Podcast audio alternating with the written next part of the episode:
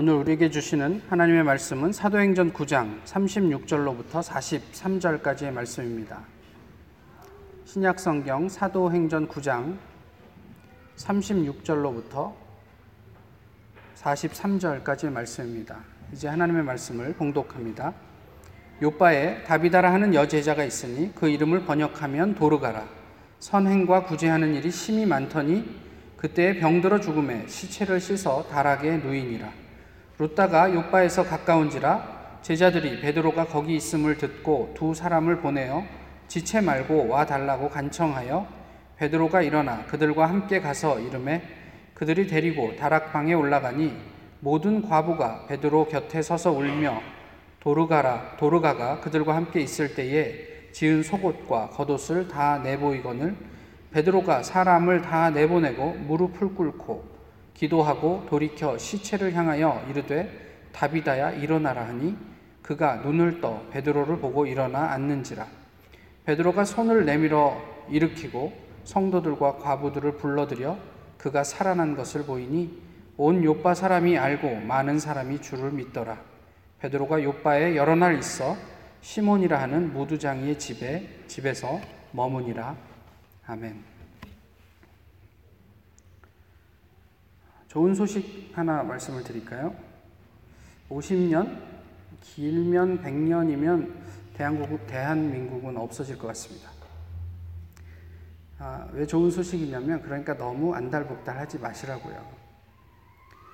아, 정치인들이 또는 국민들이 지금 실제로 관심을 가지고 있는 일은 대한민국을 살게 할 수 있을까? 아, 지난 주간에 어, 어떤 다큐멘터리에서 이런 이야기를 했습니다. 한국 고용정보원이 작년에 발간한 보고서에 따르면 30년 뒤에 한국에 있는 전국 시군구의 40%가 소멸될 예정이라고 합니다. 그러면서 그 안에서 무슨 이야기를 했냐면, 아, 지금 한국은 도시의 도시 죽음의 시작점에 서 있습니다. 이렇게 PD가 이야기를 했습니다. 아, 무슨 문제일까요, 그것이? 어, 어, 정치인들은 자신들의 이름을 드러내고 다시 재선하기 위해서 사람들의 구미에 맞는 여러 가지 정책들을 어, 제시합니다. 그런데 사람은 줄어듭니다. 그래서 도시만 팽창시키고 그래서 대책 없는 여러 가지 구시가들이 죽어가는 도시 공동화 현상을 아주 중요한 어떤 문제점으로 지적하고 있는 내용이었습니다.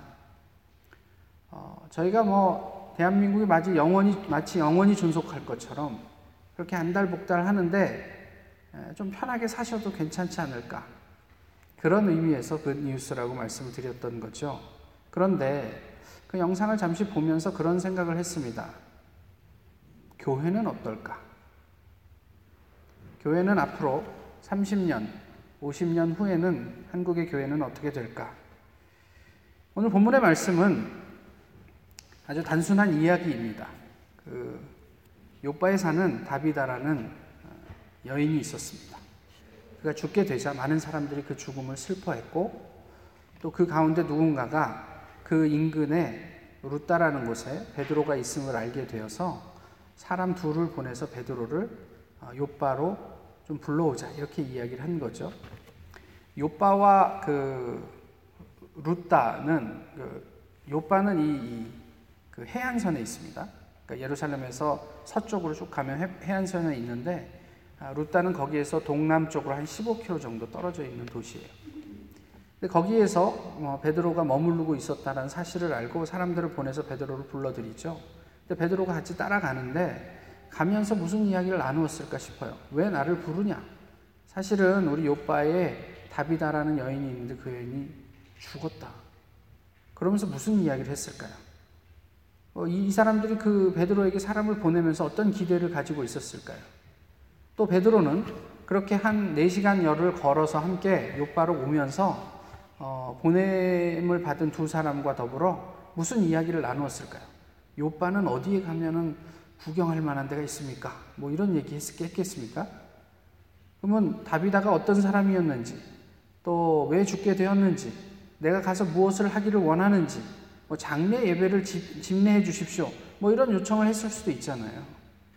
그래서 베드로는 무슨 생각을 하며 거기까지 갔을까? 그리고 그 안에서 어, 많은 사람들이 모여서 그 다비다의 죽음을 애, 도하고 있는 모습을 보게 되죠. 이 사람들은 왜 시체를 씻어서 무덤에 안치하지 않고 어, 다락에 올려놨을까 싶어요.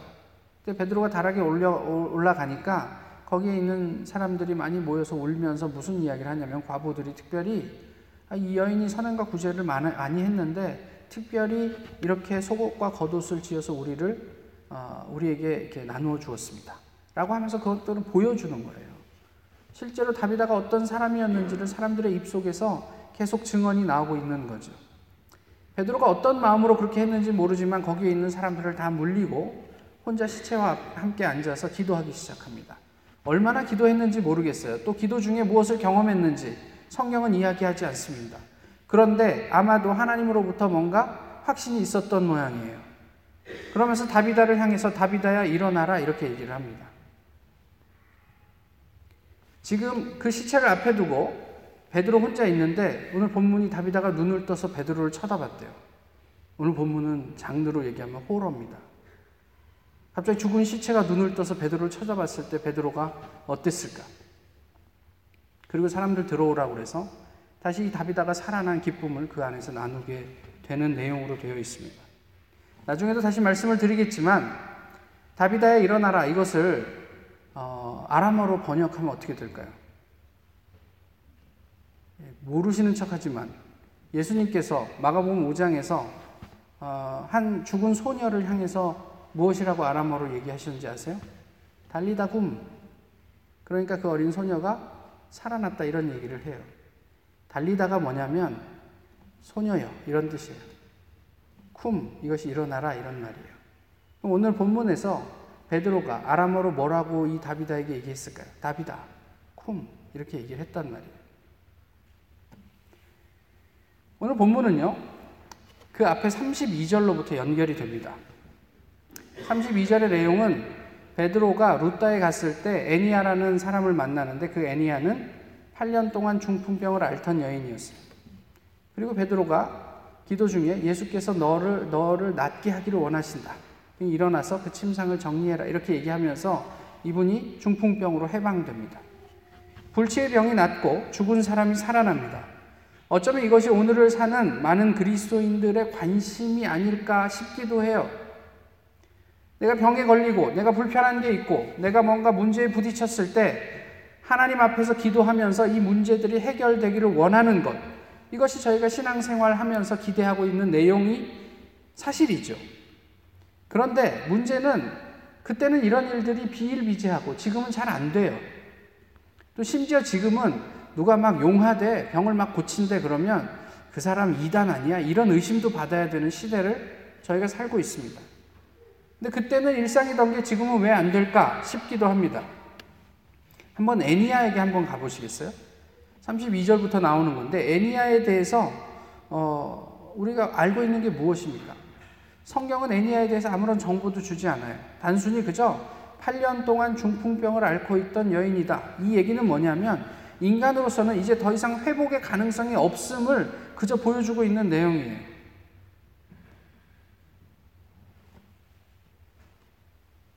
그런데 그 여인이 나았습니다. 다비다는 어때요? 다비다는 말씀드렸던 것처럼 꽤 많은 정보가 있어요. 선행과 구제가 많은 사람이었대요. 그런데 특히 신약 성경 중에서 유일하게 헬라어의 여성형으로 제자라는 칭호를 얻은 사람입니다. 이 다비다가.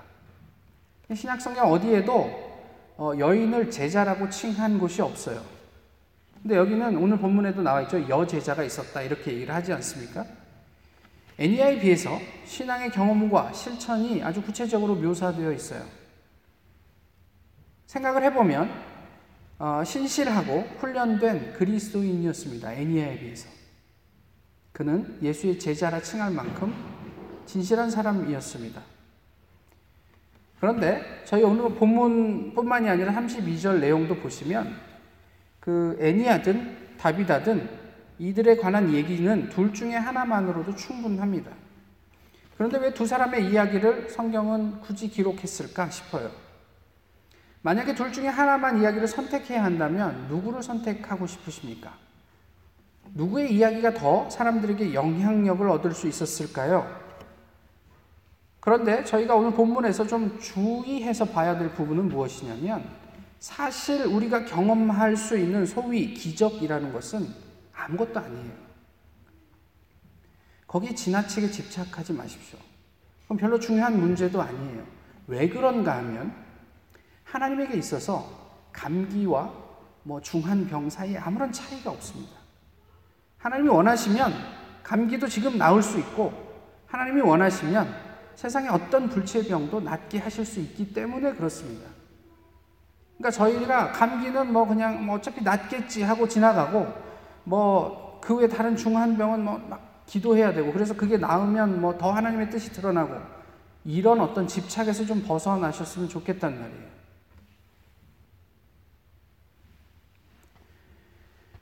성경의 관심은 이 두 사람이 병이 낫고 죽음에서 살아났다 여기에 있지 않습니다.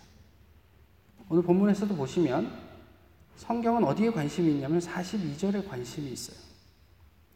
온 요파 사람이 알고 많은 사람이 주를 믿더라. 35절도 보세요. 애니아가 낳은 것에 대해서 루따와 사론에 사는 사람들이 다 그를 보고 주께로 돌아오니라. 성경의 관심은 거기에 있었어요. 다시 말씀드리면 다비다가 살아난 것은 많은 사람으로 주를 믿게 하기 위함이었습니다. 애니아가 병에서 나은 것은 그녀를 위한 것이라기보다는 그녀의 치유를 보고 예수 그리스도에게 사람들이 돌아오게 하기 위함이었다. 성경은 그렇게 얘기하고 있어요.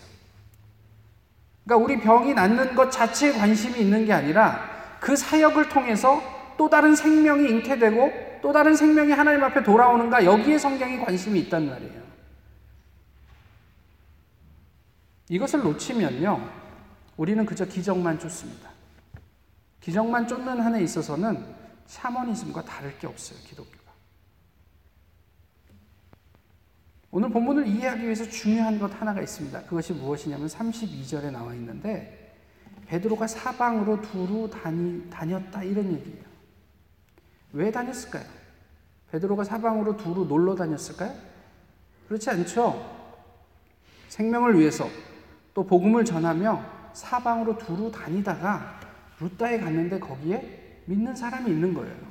그 중에 애니아가 있었고 그 애니아를 통해서 베드로는 자기가 할 일을 했어요. 어떤 땐 기도해도 안 나온 경우가 있겠죠. 그런데 애니아의 경우엔 기도했는데 나았는데 그 나은 것 때문에 그 루따에 살던 또 사론 그 주변 지방에 살던 많은 사람들이 예수에게 돌아왔더라 이 얘기를 하고 싶었던 거예요.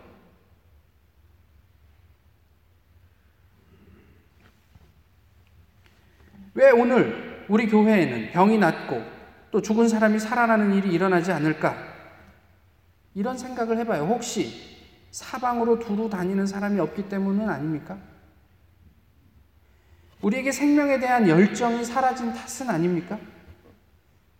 살려줘 봐야 생명이 열매로 맺히지 않을 거면 굳이 그럴 이유가 뭐가 있냐는 말이에요.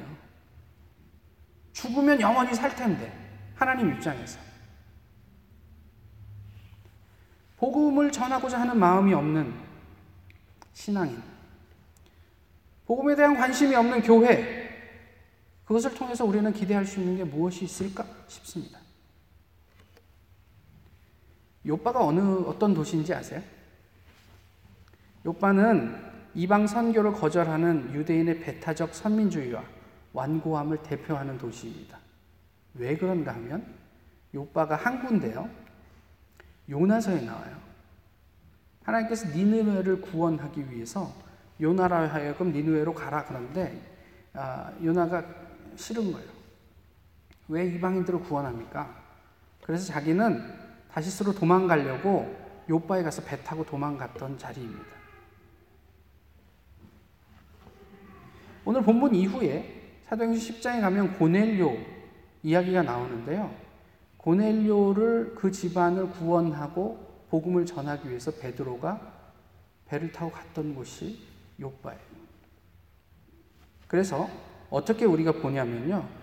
이제까지 이스라엘 백성들에게 유대인들에게 특별히 켜켜이 누적되어 있던 선민주의가 이제 베드로에 와서 서서히 와해되기 시작한 것을 오늘 본문이 보여주는 거예요. 그저 그냥 도르가 한 명 살아났다. 뭐 이것을 이야기하기 위함이 아니라 유대인들이 가지고 있던 조금 있으면 이제 그, 그 예루살렘에서 사도들이 회의하죠. 이방인들에게 어, 복음을 전하는 것, 성령이 임하는 것이 가하냐라고 했을 때 유대인들이 가지고 있던 기본적인 마음은 불가하다예요.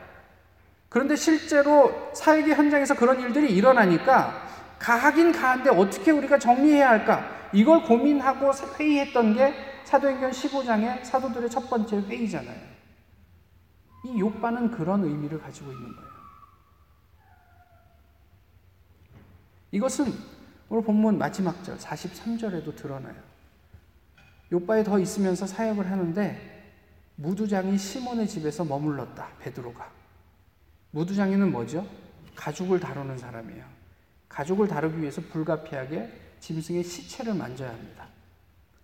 그런데 유대의 율법에는 짐승의 시체를 만지면 불, 부정해집니다. 그래서 시체를 만지는 사람과도 함께 있으면 안 돼요. 우리가 알고 있는 내용처럼 베드로는 이방인과 함께 식사하다가 바울이 내려온다는 소리를 듣고 얼른 그 자리를 피했을 만큼 뼛속까지, 뼛속까지 유대인이었어요. 그런데 그가 요바에 있는 무두장의 시몬의 집에서 머물렀다. 이것은 사실은 애니아가 낳은 것보다 어, 다비다가 살아난 것보다 더한 실제적인 기적이에요. 오늘 본문은 이걸 보여주고 싶었던 것 같아요. 살아도 생명의 열매가 없으면 살았으나 죽은 목숨입니다. 이게 중요합니다. 복음과 생명을 위해 달리다군. 일어나라. 죽은 사람도 살아납니다. 우리의 실제적인 어떤 변화를 목격하게 될 것입니다. 이 하나님 나라 사역을 위해서 하나님께서 생명을 위해 일어난 사람들의 일상 속에 반드시 그 일을 이루어 가실 거란 말이에요. 부모가 왜 철드는지 아세요? 부모가 되면 왜 철이 드냐면 그게 어찌 되었든지 간에 매일 매순간 생명을 고민하기 때문이 아닌가 싶어요. 우리가 가진 한계가 있어요. 그러나 이 생명이 어떻게 하면 이 세상에서 좀 더 의미 있는 존재가 될까? 그런 고민해요.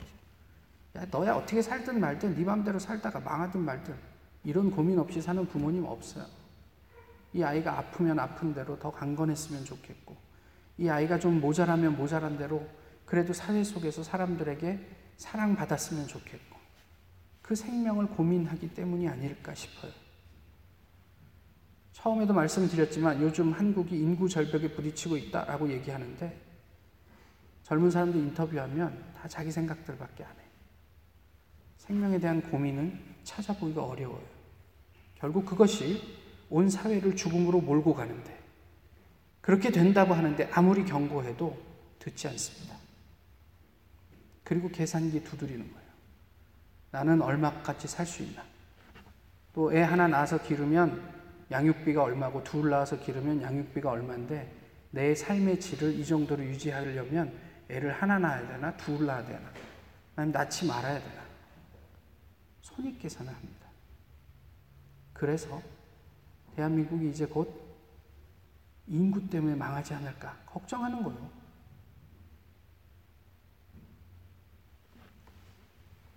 향후 20년 대학의 절반이 사라진대요, 한국에서. 그럼 그 대학이 살아남으려면 어떻게 해야 됩니까? 강도 높은 구조 조정을 하고 진짜 이게 사람들이 마음에 들 만한 대학이 되도록 만들면 됩니까? 사람이 없는데요. 대학의 절반이 사라지는 것은 사람이 없기 때문입니다. 아무리 우리가 아름다워져도 그럴듯해져도 생명이 없는 한에 있어서는 아무 의미가 없는 노력들입니다. 향후 한국 교회는 어떻게 될까요? 지금도 이미 나타나고 있습니다. 이제 아주 급격한 심각한 쇠퇴에 직면할 것입니다. 해법은요. 교회 시스템을 정비하고 재정을 든든히 하고 건물을 딱 아름답게 마련하고 각종 뭐 기가 막힌 아이디어로 이벤트를 그래서 사람들의 주목을 끌면 교회가 괜찮아질까요? 생명이 없는 교회 이게 다 무슨 의미가 있습니까? 무슨 이야기냐면 한국의 대형 교회를 중심으로 조사를 해보면 교인의 증가는 그냥 수평 이동이에요. 이건 다 아는 사실이에요. 실제로 우리가 복음을 전해서 새로 예수를 믿는 사람은 별로 없어요. 저희 새생명교회 새로 오신 이제 벌써 뭐 1년 반이 지났으니까 새로 왔다고 얘기하기 좀 어려운데 그 목사님 필라델피아에서 여기 와서 놀란 일 중에 하나가 그거예요. 대도시에 있는 교회는 새로 예수를 믿는 사람을 눈 씻고 찾아보기가 힘들대요. 근데 여기 왔더니 그런 사람들이 있단 말이에요. 그게 자기를 흥분시킨다 이런 얘기를 하셨어요. 예수 그리스도에게로 돌아오는 사람들, 하나님 앞에 자기의 생명을 바치는 사람들이 없는데 교회가 아무리 아름다워져 본들 그게 무슨 의미가 있겠느냐는 말이죠.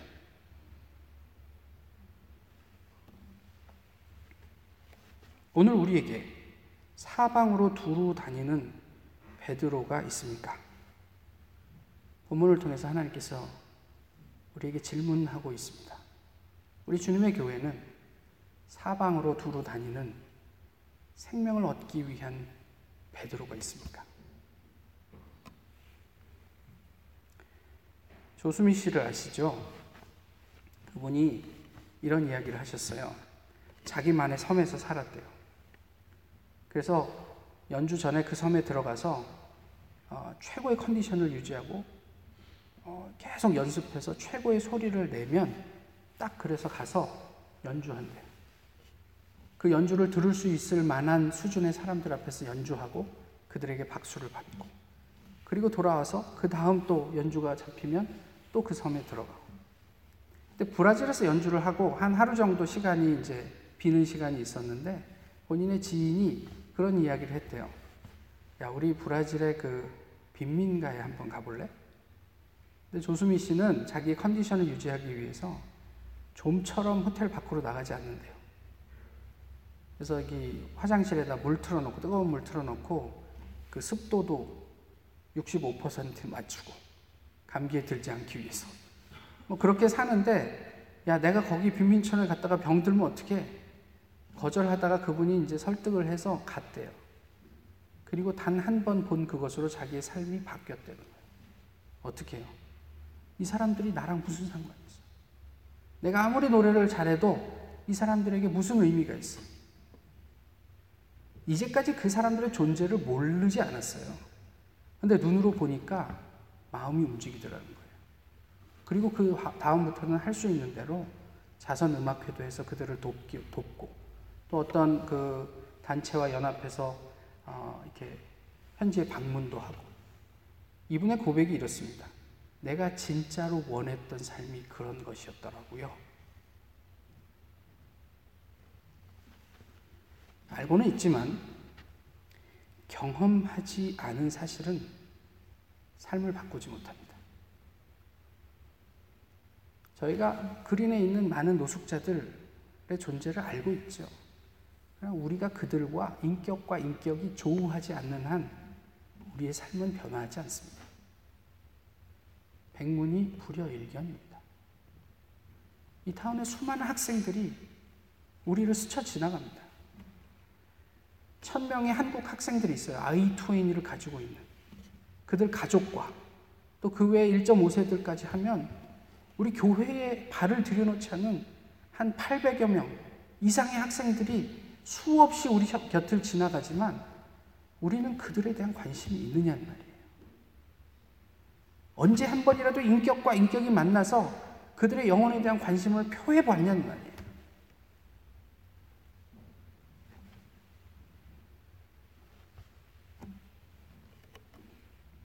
생명을 전하십시오. 사방으로 두루 다니며 또 다른 데서는 네가 때를 얻든지 못 얻든지 앉으나 서나 달리거나 걷거나 누워있거나 일어서거나 주의 말씀을 기억하라. 쉐마 이스라엘 하나님의 말씀을 들으라. 사방으로 두루 다니며 그 생명에 관심이 있는 사람들은 그러면 하나님께서 아 여기서도 일하시는구나 라는 것을 목격하게 되실 것입니다.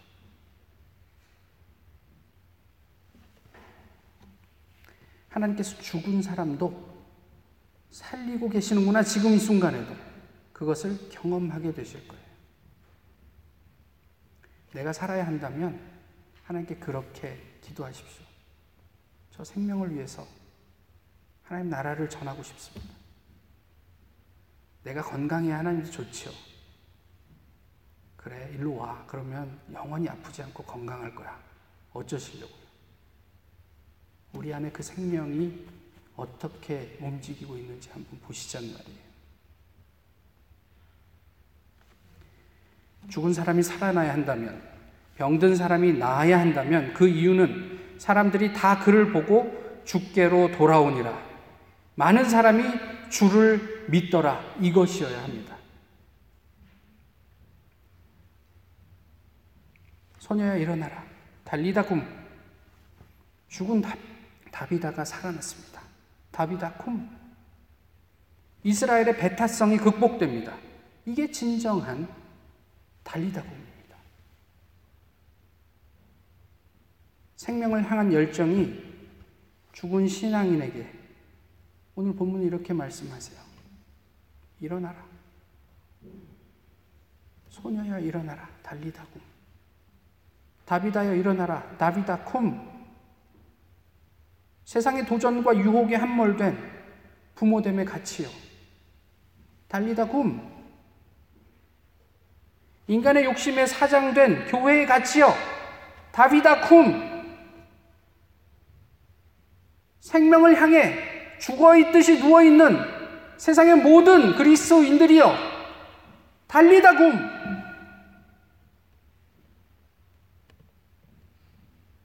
우리 옆에 있는 분들을 위해서 그렇게 선포하시고 기도해 주시면 어떨까요? Mother's Day입니다. 그저 그냥 어머님에게 선물 하나 주는 것으로 그냥 때우고 지나가지 마시고 그분들이 우리를 위해서 자신의 생명으로 대신하셨던 그 수고와 헌신을 기억하고 감사하면서 세상의 생명을 위해 일어나 사방으로 두루 다니는 주님의 백성들을 소망해 보면 어떨까요? 다른 사람이 아니라 내가 베드로처럼 그 생명 때문에 일어나 두루 사방에 두루 다니며 그 복음을 전하는 그 모습. 우리 스스로에게 시편의 기자가 내 영혼아 어찌하여 내 속에서 낭망하여 하느냐 너는 너의 하나님을 바라라 그렇게 외쳤던 것처럼 우리 스스로에게 상원아 쿰. 그 생명을 향한 우리의 죽은 마음들이 또 식어진 열정들이 이제 주님 앞에서 새롭게 일어날 수 있기를 소망합니다. 기도하겠습니다. 귀하신 주님, 오늘도 주님 앞에 예배하게 하심을 감사합니다. 저희의 연약함 가운데서도 하나님 어떻게 역사하시고 이 세상을 이끌어 가시는지 모쪼록 저희가 목격할 수 있도록 은혜를 더하여 주시옵소서. 베드로가 그랬던 것처럼 우리의 신앙의 선배들이 그러했던 것처럼 저희도 이제 일어나 주님의 나라와 복음을 위해서 생명을 향한 여정을 쉬지 않도록 주께서 인도해 주시옵소서. 달리다 굼, 다비다 쿰 하며 외쳤던 그 외침이 오늘 우리의 영혼 가운데도 들리게 하시고 이제 주님의 손을 잡고 주님의 그 사역에 아름답게 동참하는 저희 모두가 되게 하옵소서. 주님을 기대합니다. 예수 그리스도의 이름으로 기도하옵나이다. 아멘. 다 같이 찬송가 579장 함께 부르시겠습니다.